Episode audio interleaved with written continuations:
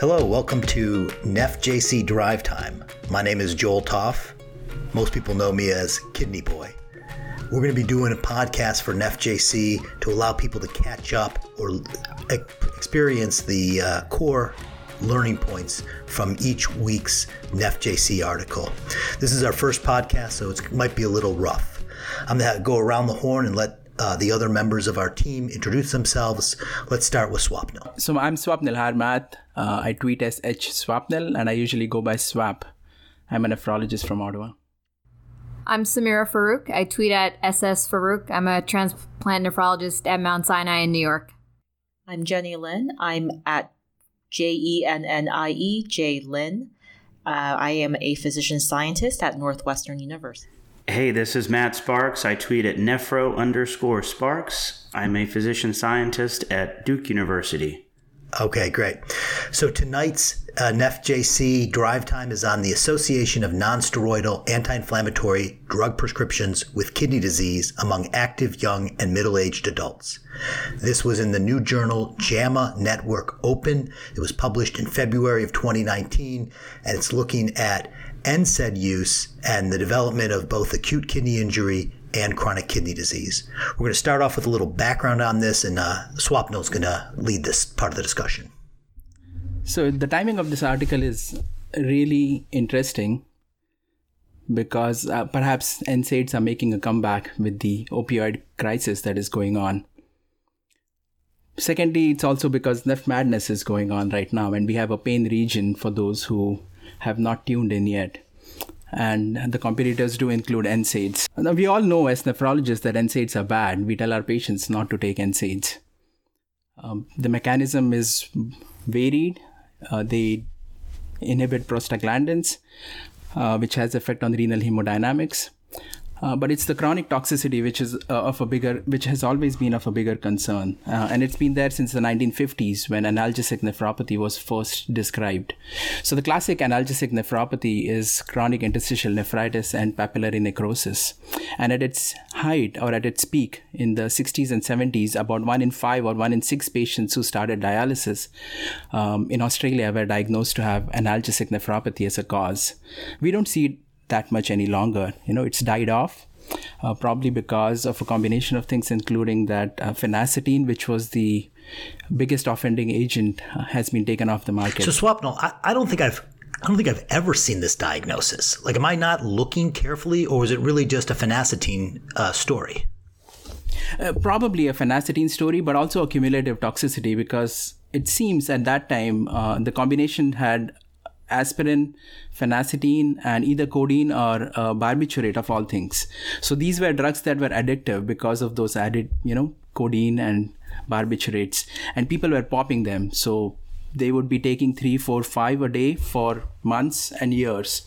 So they were taking kilograms of these drugs over a few years. And so it's just you think it's just an exposure issue, and that that disease is not just under recognized; it really has disappeared the classic analgesic nephropathy, I suspect, has decreased significantly. I, I won't call it disappeared because someone who does take that amount of NSAIDs may still uh, be seeing something as we can discuss later today. Yeah, the most the classic description was the papillary necrosis, and I've never seen that. So I think the probably the worst case scenarios, maybe some of the drugs that were first um, given, um, like phenacetin, really inhibited the uh, prostaglandins more or, or stopped production of prostaglandins more than others.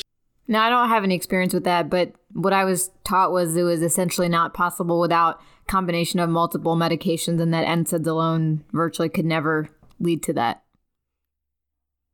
Though, of course, it, it, it may be different from other parts of the world. Um, in some other places where NSAID use may be more rampant, it may indeed be the occasional cases that may be happening. That's why I was reluctant to say it disappeared, but definitely it's much uh, much less common than it used to be. It, to me, that that's always fascinating when you have diseases that were so prevalent that had such a high percentage of the end-stage renal disease population to just kind of, you know, again, maybe not disappear, but essentially, you know, we've got uh, five nephrologists, six nephro- five nephrologists. I can count. It's five nephrologists here, and none of us have a case.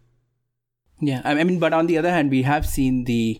I'm sure you have seen the interstitial nephritis sometimes uh, that is blamed on NSAIDs, um, and secondly, we may have seen um, uh, AKI, uh, which is you know usually uh, whenever I've seen it's been in the combination. Someone gets volume contracted, perhaps they are on an ACE inhibitor and an NSAID, and it's always hard to tease out what was the contribution of NSAIDs. But I have seen um, AKI that in which NSAIDs may have something a role to play. Yeah, I, I feel that NSAID induced AKI is a regular occurrence, uh, common common diagnosis, especially uh, uh, post operative Toradol is a you know you've got a, a patient that's kind of a, a, third space, maybe a little bit volume depleted. They were NPO before the operation, go to the OR, come back, get a dose of Toradol, and develop AKI. I think the AKIs are definitely you see them, and they're usually in combination of other events like hypo, hypotension or other medications. I've seen a couple cases of NSAID induced uh, acute interstitial nephritis on top of minimal change picture. Yep. Definitely seen that. Yep. I want to be very clear. We're not talking about a benign drug. This is definitely a drug with a lot of activity, renal activity, and definitely causes a lot of badness. Pre-renal AKI from a GI bleed. Hyponatremia. Hypertension. Yeah, and, and and edema and hyperkalemia and exacerbations of heart failure. I mean, we see all of these symptoms from the NSAIDs. That's true. So uh, this study was questioning, you know, two things. One, the AKI, which I don't have any doubt that it causes, and secondly, with the chronic kidney disease, which is I, I've always been skeptical about. Um, or let me rephrase it. I've not always been skeptical, but when I went looking for the evidence that NSAIDs caused chronic kidney disease, I was surprised at the lack of it. Right. So uh, there have been many studies in the recent, um, in the 90s and 2000s, I would say. Uh, the two big one are there's a report from the Physicians Health Study, and there's another from Gary Curhan um, and the Nurses Health Study. So these are large cohorts, and they looked at NSAID exposure and they found zero effect on declining GFR in ESRD uh, or worsening of CKD. Now, of course, you could you could argue that you know this is uh, there's going to be recall bias. There's going to be you know the exposure of NSAIDs was did you take an NSAIDs and how often did you take NSAIDs? Uh, plus oh, they are over the counter um, so there are all those other factors and the doses are you know these are otherwise healthy physicians and nurses so i don't suspect these patients were these uh, individuals were taking a lot of NSAIDs. So the doses was the occasional NSAID exposure, not a heavy NSAID exposure. The crazy thing in the nurses' health study was that the drug that was toxic was acetaminophen right? And you know, and I, I read that, my eyes popped because this is what I'm telling my patients to take all the time, and this was the drug that had twice the likelihood of developing uh, decreased GFR, which I think was the endpoint in that study. Mm-hmm. And, and, in fact, acetaminophen and phenacetin are very closely related. Um, um, so, so it would be nice to have controlled studies, and, and there are a couple of nice controlled studies. Um, the one that happened earlier is uh, a report from 2013 uh, by Moller. It's a it's a Swiss uh, group that it was a registry, but the people included in the registry were patients with rheumatoid arthritis, and they had to have um, they had to say how many over-the-counter NSAIDs they also took apart from prescription NSAIDs, and they these are again patients with rheumatoid arthritis, so they got a lot of NSAIDs. And among those who were using NSAIDs versus those who were not using NSAIDs, all with rheumatoid arthritis, right? So there's no selection bias there. There was no difference in GFR decline. You know, it was like 0.7 uh, mLs per minute per year versus 0.8 mLs per minute per year with a P of 0.63. Uh, about 5,000 odd patients. So that's that's pretty good. Uh, and the second is, of course, something we have discussed on NephJC, the precision trial uh, led by Steve Nissen, which looked at ibuprofen, naproxen, and uh, celecoxib. Of course, this had no non-NSAID group. Uh, but again, uh, this was a randomized control trial, and that showed absolutely very, very low rates of uh, worsening uh, GFR and CKD. Can I ask a question about that uh, real quick? That I, I, went through that precision trial recently and noticed that there's no uh, placebo group. So how do you reconcile that if they're all getting blockade of prostaglandin? You might be able to tell a difference between the two, but how do you know what its effect over nil is? Right. So that's not addressed in the precision trial. I think what's surprising the in the precision trial is the dose of the exposure that these patients got. Right. The average, the starting dose of ibuprofen was 600 TID, and they stepped them up to 800 TID. They continued those, doses for 20 months, and cumulatively there was one percent of uh, rate of kidney events. And you know, you kind of you know, if you told me you know, you took um, uh, elderly white females, which was the predominant group in that study, and you gave them that type of exposure, I would I would think they'd be dropping like flies with AKI. I think an interesting, I think an interesting control group may have been acetaminophen, since I think most of us wouldn't just give nothing for pain. I think we would opt for something like that. And I think if that is the population, we may have seen increased metabolic acidosis or some other adverse effect. Also, 1% in individuals that have creatinine of 0.9 that and a lot of people are taking NSAIDs and probably at this dose is is is not trivial. Now, was there any sensitivity analysis for the role of hypertension? Just because I would think from the pathophysiology or proposed mechanisms that people who might have some vascular stiffening or some uh, vascular dysfunction might be more sensitive. Good question. I don't think I've seen a sensitivity analysis by no, that was, that was a part of the study that we're about to talk about. Okay, so that kind of that kind of is uh, flushes out the background. What we have is uh, the definite belief that NSAIDs are really associated with chronic kidney disease. It's hard to find where that data comes from, but it is a common part of the guidelines that we uh, read and adopt and tell our patients is anybody with CKD should be avoiding these NSAIDs. You know, um, though it seems that it's a little it's a little soft where that data comes from. You know, clearly there was a, a big signal in the 70s uh, with this phenacetin, and that some of the large studies that were done in the 90s and and early aughts uh, don't really uh, hold they don't really hold that up. Uh, and in that kind of milieu, we have uh, this study right here. Um, uh, diving in, this was a retrospective cohort study and the main exposure was NSAID use, uh, defined as, uh, or I guess measured as defined daily doses. So, what is a what is a defined daily dose? So, a defined daily dose. Um, so, say if, if, you had more than seven, uh, a defined daily dose of greater than seven, that would be more than seven doses per month for six months. And is it a certain number of milligrams? Or no. is it just a, is it seven pills in a month? Is one to seven? That's right. It's it's you took some NSAID for that day, so it could be as low as 200 milligrams of ibuprofen or 800 milligram TID. So that's 2400. And both of those would be one day one DD, one DDD. But in this study, it was whatever their prescribed dose, how many they, it doesn't matter how many they took during that day. If they took it that one day, boom, they've got it. That's my understanding. And so we're talking uh, the the groups are none, none, one to seven doses a month, and greater right. than seven doses greater a month. Greater than seven, correct. Okay. Greater than seven. I think. I think this design might overestimate the exposure in some of these participants. I think we often write prescriptions to take medications every six to eight hours as needed, and I'm not sure how many of those patients are actually taking it around the clock every eight hours. Right, and what they're tracking here is what's the what's written, not what's ingested. Right, they're just looking at what was the prescribed dose. Yeah, what was dispensed. My understanding is dispensed by the military health system. So meaning like if someone went to Walgreens or their drugstore and got extra um, on their own accord, that would not be recorded here. I wanted to, to, mention from a reliable source, I, I heard that in this population, it's actually fairly uncommon to get medications outside of prescription on the base. Oh, just because of cost. Exactly. Yeah. Yeah, so that brings us to the study population, which was active duty U.S. Army members. So, primarily men, although I guess we'll go into that more in the results. Uh, the data were collected over a three year period the outcomes that were actually looked at were AKI and CKD defined on the basis of ICD 9. And uh, Swapnil, you might be able to help us out here.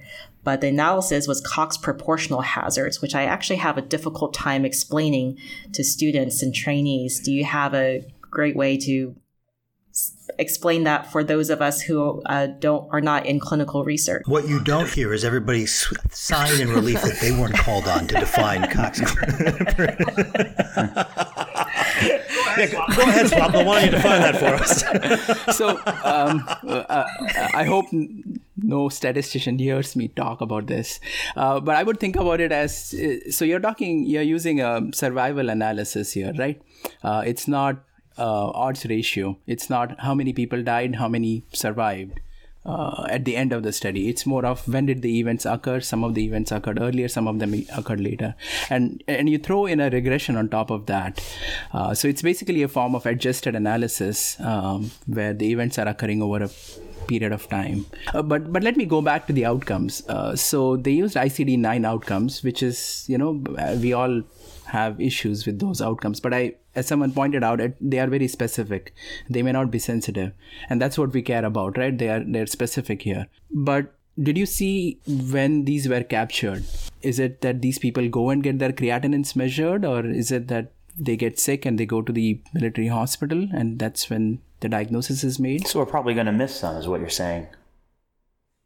Yeah, and, could it be that people who are taking NSAIDs have numbers checked well, more it's often. people that are getting prescriptions that are going to get they're encountering right. the medical system, right? People that would get, not get prescribed any drugs, they'll be in the, right. the class zero, and they would also, and they're not, they're not, they, they, they can't get a written diagnosis. Am I misinterpreting how this works? Right? The only the people that are getting prescriptions are going to be uh, have a possibility of getting that written that uh, diagnosis written down.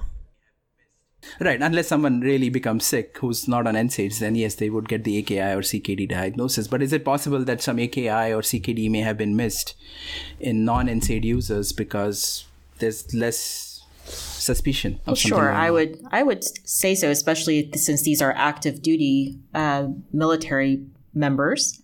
Um, they mm-hmm. would certainly be at risk for multiple acute events that would trigger acute kidney injury. I would assume rhabdomyolysis would be one of the big ones for this group. Hypovolemia. So there would definitely be bias in terms of um, the people who are captured using this study design.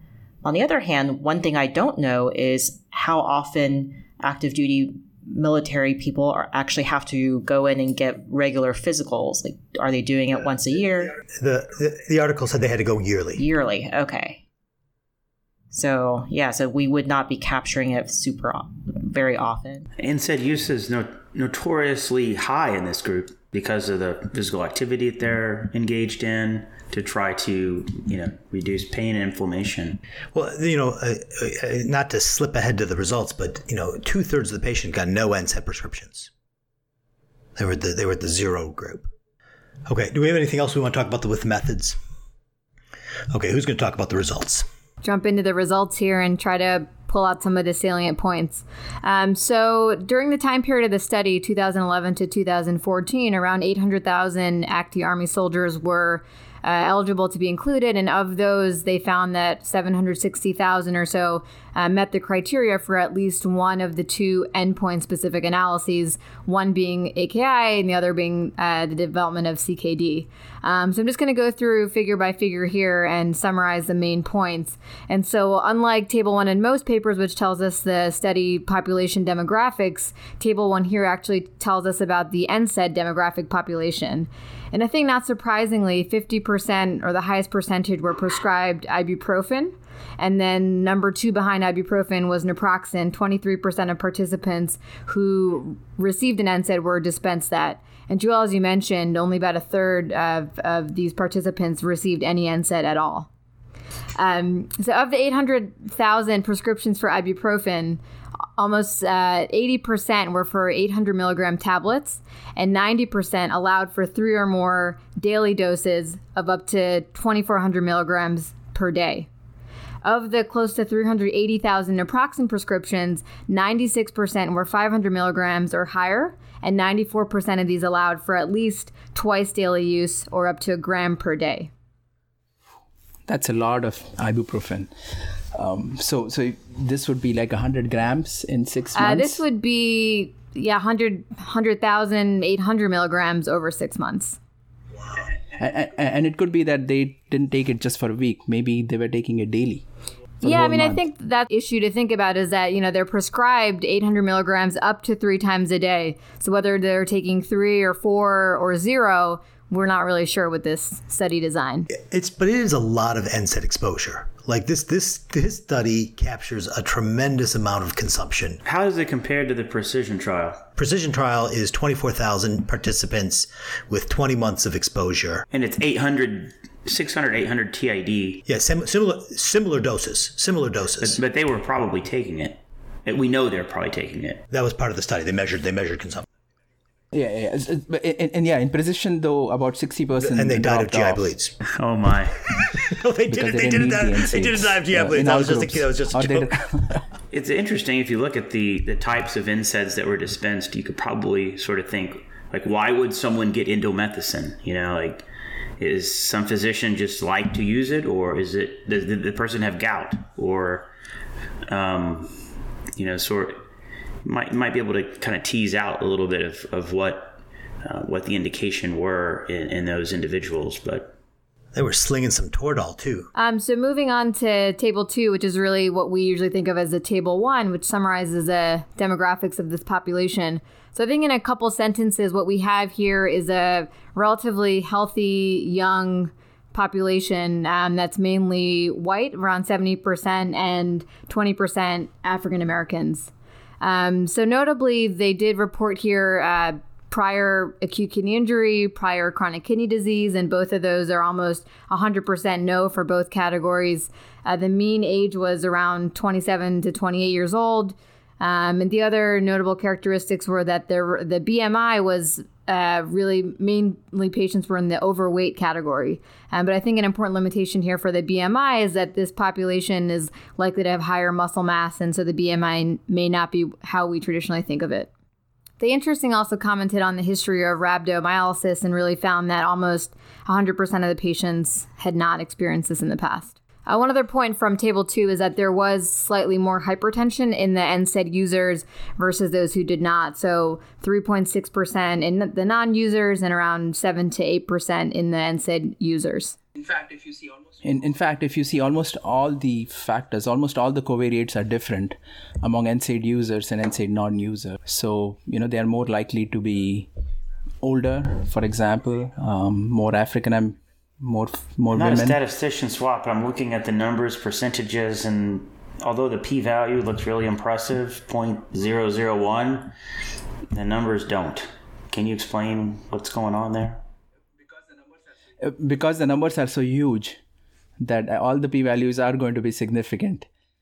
Yeah, and the thing is, they're often they're doing chi-squares, uh, right? So, for example, in the race, uh, they have got one, two, three, four, five, six. They have got fifteen cells and it's a it's a chi-square uh, with those huge numbers. So uh, the p-values are I, I, can even without looking at the numbers i can say the p-values are likely to be significant uh, but it does mean there is a difference right the, the there are more african americans um, and less whites in the NSAID users. So they did have an interesting table in their supplement, which is kind of specific to their population, where they uh, broke down the particip- participants by military pay grade as well as military service time and so they they found that there really wasn't um, too much variation. Though the again the chi-square p-value is significant because of the large numbers, um, but between NSAID users and not, there does not seem to be too much variation. So one question I have, um, just because I don't do clinical research, is based on this type of data set, is it actually possible to adjust for all these covariates simultaneously? Is that some a legitimate uh, method to employ? So you definitely can adjust for all these covariates at the same time. Uh, but I think the bigger question is, will you be able to? Um, everything is different. These are two different populations, um, and perhaps you should ask what is missing in this table too. Do you have all the information? You know, why were the people taking the NSAIDs? What was the indication for taking the NSAIDs? Like Matt pointed about indomethacin and gout Uh, we don't have uh, GFR. Uh, we just have a history of CKD. So I don't know what the baseline starting GFR was for any of these patients. What are the other comorbid um, conditions? What were the other medications? Yes, it's you know a healthier cohort. Very little, very few people with diabetes or uh, hypertension, but maybe they were taking other medications. Maybe they were taking PPIs with their NSAIDs. We don't have any of that No smoking history. Yeah, I think it's a pretty sparse table one compared to some of the table ones in other cl- uh, similar clinical research studies. Exactly, and that's probably just a limitation of the database. Uh, that so moving on to what they found in table three, looking at the analysis of associations between NSAID use and kidney disease. Um, after adjustment for all the co- covariates that we just mentioned, using their Cox proportional hazards, they found again, not surprisingly, that the highest NSAID category, which was defined as more than seven defined daily doses per month, was associated with a higher risk of both acute kidney injury and CKD that were defined based on the ICD 9 codes that we discussed a little bit earlier. Can we? I was going to ask about this, and this is something I always wonder: is when did they develop the zero, one to seven, and seven? Is like a do you have to pre-specify that, or did they show was is six or greater going to be not positive, and only seven is? That's an excellent question. You know, and why even, you know, Frank Harrell would say, yeah, yeah, it's it's uh, it's not tertiles, it's not quartiles. It's you know, you could say maybe because it's one week of NSAIDs in a month, uh, but I'm trying to be generous. Maybe someone's lucky number was seven. Yeah, I I mean it's not it's not uh, quartiles, but it did. You know, you have two thirds of your co- total cohort taking no NSAIDs, and then roughly the remaining third is cut in half, like eighteen percent and sixteen percent as one to seven and greater than seven. That's actually probably not a bad way to do it. You take the the the, the fraction that's taken the drug, and you divide that into a low dose and a high dose based on Right, but you have huge numbers, uh, and you're throwing away data by grouping them like that. Uh, so if there was a signal with with highest with the highest dose, uh, you're not picking that up. You are, you know, as Frank Harrell keeps pointing out, this is kind of dichotomania. You are grouping people unnecessarily. You could have modeled this differently. And they had the numbers to model them. It's not that, you know, they had 10, 100 patients, so, you know, 50 and 50. They had 260,000 NSAID users, so they could definitely have had more groups. Okay, so what we have is uh, this risk for AKI was not significant for the 1.1 to 7 days, is that right? And just significant for the 7 days, and the same goes for CKD. Do I have that story correct? Yep, that's correct.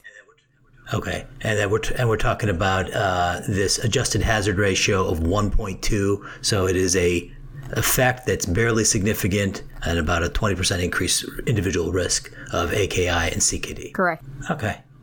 And the risk of developing AKI if they had a history of hypertension, that adjusted hazard at risk was 3.2 and 4.5 for chronic kidney disease. I think this hypertension might be something to look into. That may be a real risk factor for kidney disease. I think you had you influenced the Blue Ribbon panel I, in I'm 2016. working on it. I'm working on it. It looks like diabetes is also a major risk factor. The history of rhabdo was really important. Look at look at male sex. Male sex 2.3. Any of the any of the races significantly lower risk. African American uh, African American high risk. The Hispanics had lower risk for AKI, and the older you got, the higher the risk for both of these diseases. Best to be young. Try to stay under age 22. Matt, you want to lead the discussion here? Okay, uh, so as we've already summarized, this is a fairly healthy group of individuals that are active that were taking NSAIDs, and the highest group was defined as greater than seven day, um, defined daily doses, had the increased risk of AKI and CKD by about 20%. Um, however, there were a lot of issues with the study. For instance, we did not know a whole lot about the individuals other than some rudimentary um, information about age and uh, whether or not they had been coded to have AKI or not, BMI, um, and race and sex. Uh, other than that, we didn't really understand like why they were getting it or other comorbid diseases besides hypertension and um, diabetes. So, bottom line is, in this population, it was a very low risk, but it was there. And we also saw it a little higher in hypertension. But if you extrapolate this to a group of individuals that might be at higher risk, I would I think I might be a little bit uh, hesitant to say it's safe for all. But maybe in this healthy group uh, has very low risk but it's there. Yeah. So in the introduction, we talked about that the uh, the modern data on NSAIDs, it was difficult to find a signal. I read this article and I feel like you know what the dogma is probably true. These drugs do seem to have a signal of causing. I'm not really concerned about AKI. I've seen that with my own eyes, but in terms of CKD, uh, this data as suspected as it is for different reasons, does seem to show what our guidelines say is that taking NSAIDs at high doses for a prolonged period of time does seem to increase the risk, especially in a group of people that we would think would be very low risk. Is that fair? Yeah, I think uh, moderation is the key here. I think with a lot of other medications, maybe even similar to PPIs, I think when they're taken for short periods of time and then appropriately discontinued, you can really mitigate the risk of acute or chronic kidney disease. But, but can I argue that I'm not sure there is truly Please. any effect? I mean, we've seen so many issues with this study, right? So um, there is residual confounding is something people throw about, but just think about it. The patients who took NSAIDs were dramatically different than the patients who did not take NSAIDs. You know, table two, everything is significant. Uh, they are two different populations, and there are so many different ways of doing this study that the authors could have done. With these kind of numbers, you could easily do propensity score matching. I suspect that if, you know, again, I'm speculating here, but I suspect if they would have done propensity score matching, they may not have had uh, this large cohort. It would have shrunk uh, uh, significantly because it may not have been possible to match uh, them closely. And, and, you can do propensity score matching, so that's kind of behind. Uh, and then at the front end, that's at the back end. At the front end, you can still do an adjusted uh, analysis. So you could have done both in a study like this, and they did not choose to do that. Um, a so there definitely is residual confounding. The patients who got NSAIDs and got more AKI and CKD may have been a sicker cohort with other risk factors. Secondly, as Matt pointed out, you know, why the 1 to 7 and more than 7? It's kind of uh, arbitrary when was the decision to do that taken why was it not taken before uh, you know why didn't they do some sensitivity analysis looking at different dosages uh, they're lumping a lot of dosages there together um, and thirdly, there could have been other things going on. Um, someone in the UK chat, Colin, uh, suggested maybe the PPIs that they were taking with such heavy doses of NSAIDs uh, played a role. Yeah, let's, let's call that out. That was Colin Geddes who had that point. Right. And when I attend at the VA, I've seen multiple cases of AIN and people were on coming in on NSAIDs, but they also got doses of vancomycin and piptazo at the door when they presented, and they were also on PPI. So it's really hard to tease that apart for sure. I think another issue is the external validity or how generalizable this is to the patients that we're seeing on a regular basis. I'm not sure how many of us are seeing patients that are have a mean age of 27 years old without hypertension or diabetes. Those people are sometimes driving my patients to the clinic. I, I, that's why I think in medicine it's very challenging because once the storyline is out, blah blah blah is bad, or this is good, and then you then it's just used in you know that that sort of storyline is used across all types of patients and issues that might occur and that's why it's, it's you have to look at this population and say what what kind of person is this and what's the risk associated with it? These are not 70 year old individuals that have a creatinine of three and diabetes for the last 20 years. Um, so just want to make sure for the listeners that that's cute that you think we're going to have listeners. We're not. We're not talking about giving daily NSAIDs to that population that are also on ACE Hypothetically speaking, somebody might listen to this. You know, so what? What should be the take home? Should a for healthy patients and B for are there any lessons for our CKD population? I think for the CKD population, this particular study, it's just you can't extrapolate this data set to a CKD population, but to say that well, in a very, very healthy population. There's a significant increase, uh, but it's small and could be more in a CKD population, but we just don't know based on this study. Right, and I kind of, that's kind of what I what the way I look at it is I look at the physician's health sur- uh, survey and the nurse's health survey beforehand, and I think this is much higher quality data because instead of asking somebody how many pills did you have in the last year, they actually measured and counted prescriptions in a population that's probably not using a lot of over the counter drugs, and in even though this population is a lot healthier than the patients that we treat, they still saw a signal maybe not great study design, etc., but there was still a signal towards harm. And in my mind, it's only going to be worse in my population. And so to me, when I last reviewed this NSAID, NSAID connection with CKD, I was, I walked away really disappointed in the data and actually couldn't believe that our guidelines came out so strongly against NSAIDs. And th- reading this article made me think, well, there does look like there is a signal there. But I think the question is not whether NSAIDs are bad, but if your patient has pain, back to are you going Neph to do? Madness pain region again. This is a challenge, and I think that's the when you're looking at a person who's really struggling with pain and they want something for the pain. That's where we have to make a uh, a, a call with the patient, it's informed consent, talk about these risks and really talk about the moderation part and say that you know a week of NSAIDs for your pain uh, could be okay. Now seven or you know 800 milligrams three times a day for the next half of a year that's not okay.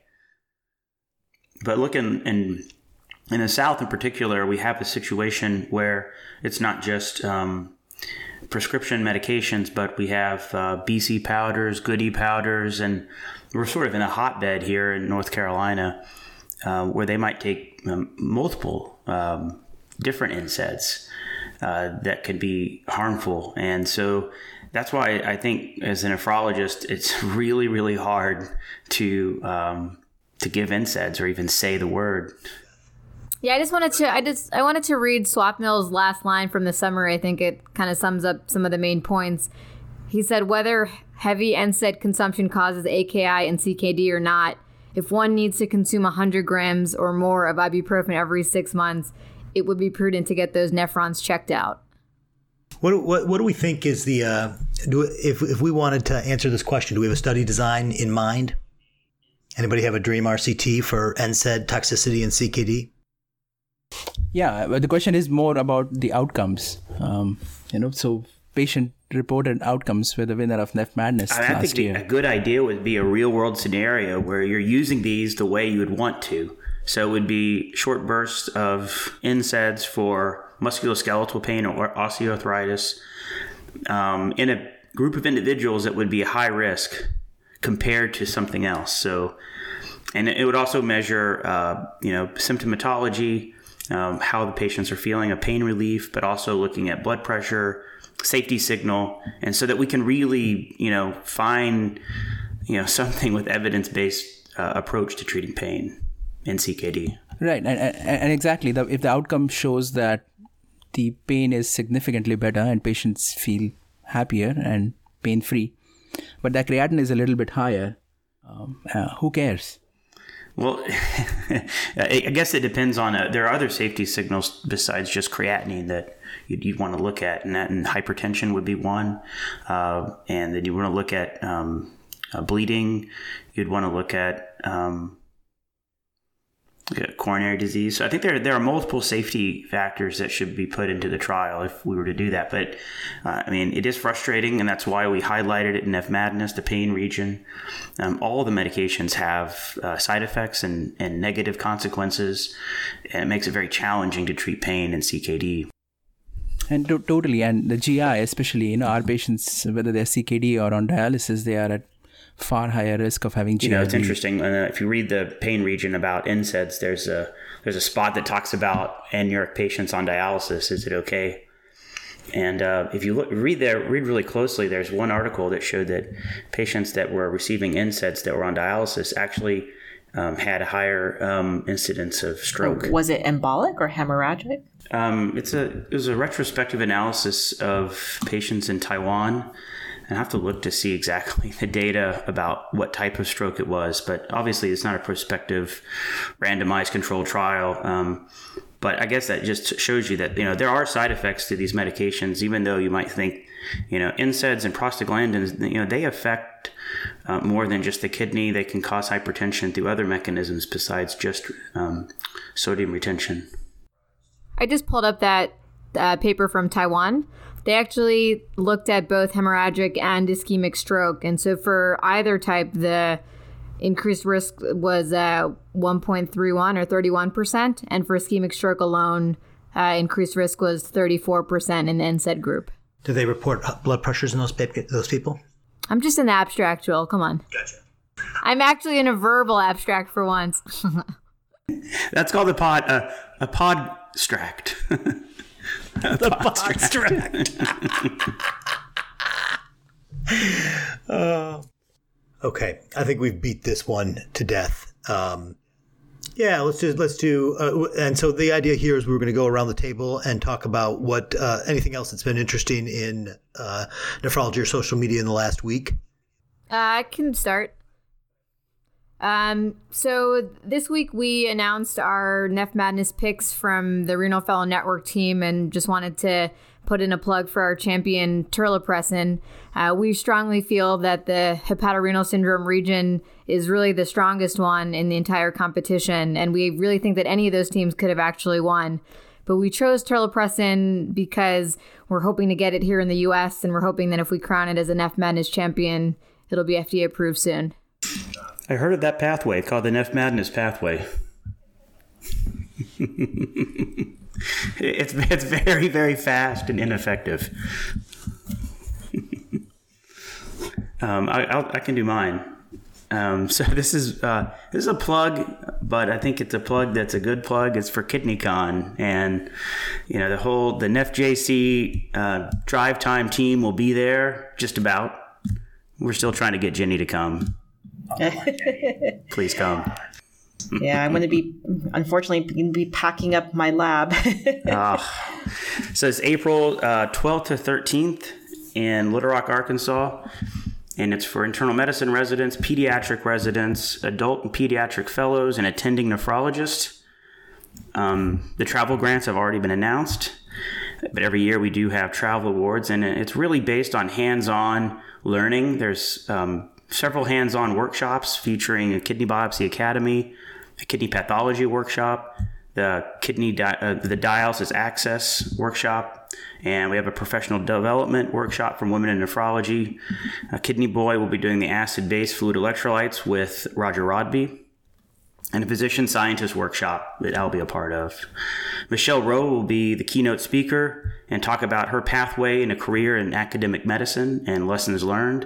And then we have a whole series of symposia with hypertension. Obviously, we got to talk about hypertension, um, AKI, um, pediatric and adult nephrology, and clinical research. Uh, it's also the official conference of the Nephrology Social Media Collective and we'll have a lot of fun. And we really want to get people to come out and enjoy learning and having fun at the same time. And there will be a very competitive Jeopardy competition. Yeah, i will I'll endorse it. It's a it's a good conference. Um, uh, as much fun in the conference as it is around the conference. They do an excellent job with this thing. It's www.kidneycon.org or at KidneyCon. All right. Well, I guess I'll go next. Um, last week was World Kidney Day, and um, a little bit of a grassroots effort from Northwestern was to um, promote the hashtag socket to kidney disease, which was actually inspired by um, David Rush. I don't know how many of you are familiar with him, but he's a hip hop artist who uh, developed FSGS. And one of the first signs that he knew that he had something that needed to be checked out was that he could not fit his feet into his favorite fancy socks. And so that's where um, the idea of wearing crazy socks to honor him on World Kidney Day came from. And um, I'm pleased to say that I did not lose any Twitter followers after retweeting a whole bunch of nephrologist feet. It was a great campaign. I was really thought it was just encapsulated a, a, nice spirit. I think that's one thing that social media does is take the serious nature of life, but you know makes you realize like you know these are all people um, that are you know some that are dealing with real real real stuff and we saw a lot yeah. of socks You know, you know, it's, it's funny when you try to do these social media campaigns. Like having a way for people to participate is so important. Like World Kidney Day a few years ago had everybody drink water and do that on social media, which was, I thought, kind of stupid, but really effective. And it was something to do to participate. And I think this the the socks was great. Also, I thought that was I thought that was brilliant. Yeah, that was great. It was uh, really effective. Okay, I, I, all, all I want to all, all I want to say is I'm uh, I have wanted to do a podcast for a long time, and I am super psyched for this. I really think this is a good formula, and I'm, I'm excited to get uh, NephJC Drive Time going. And I and uh, so we've been talking about this for a while. We've been talking about it for a long time, and I'm, I'm, I'm excited that we're executing. We have to give a shout out to the Curbsiders too. I think to put us in the same sentence as the Curbsiders is quite elevating us like a first podcast ever. And who else should you uh, shout out to to help help get this going? Uh, Med, Med Rants and uh, the guys at uh, uh Core IM. Yeah, it's a good group. It's a real good group, real, and they and they've all been super helpful and reaching out to us and really uh, willing to help out in every way. So that's the first episode of NephJC Drive Time. Uh, Swapnil had a very interesting social media anecdote, but uh, for some reason, it wasn't recorded and it is lost to history. So, we're going to be trying to do this after every NephJC discussion to bring you uh, the articles that are driving uh, nephrology forward. Uh, thanks for joining us today, and uh, we'll see you next time. Or we'll hear you next time, or you'll hear us next time if hypothetically we have any listeners. Thank you.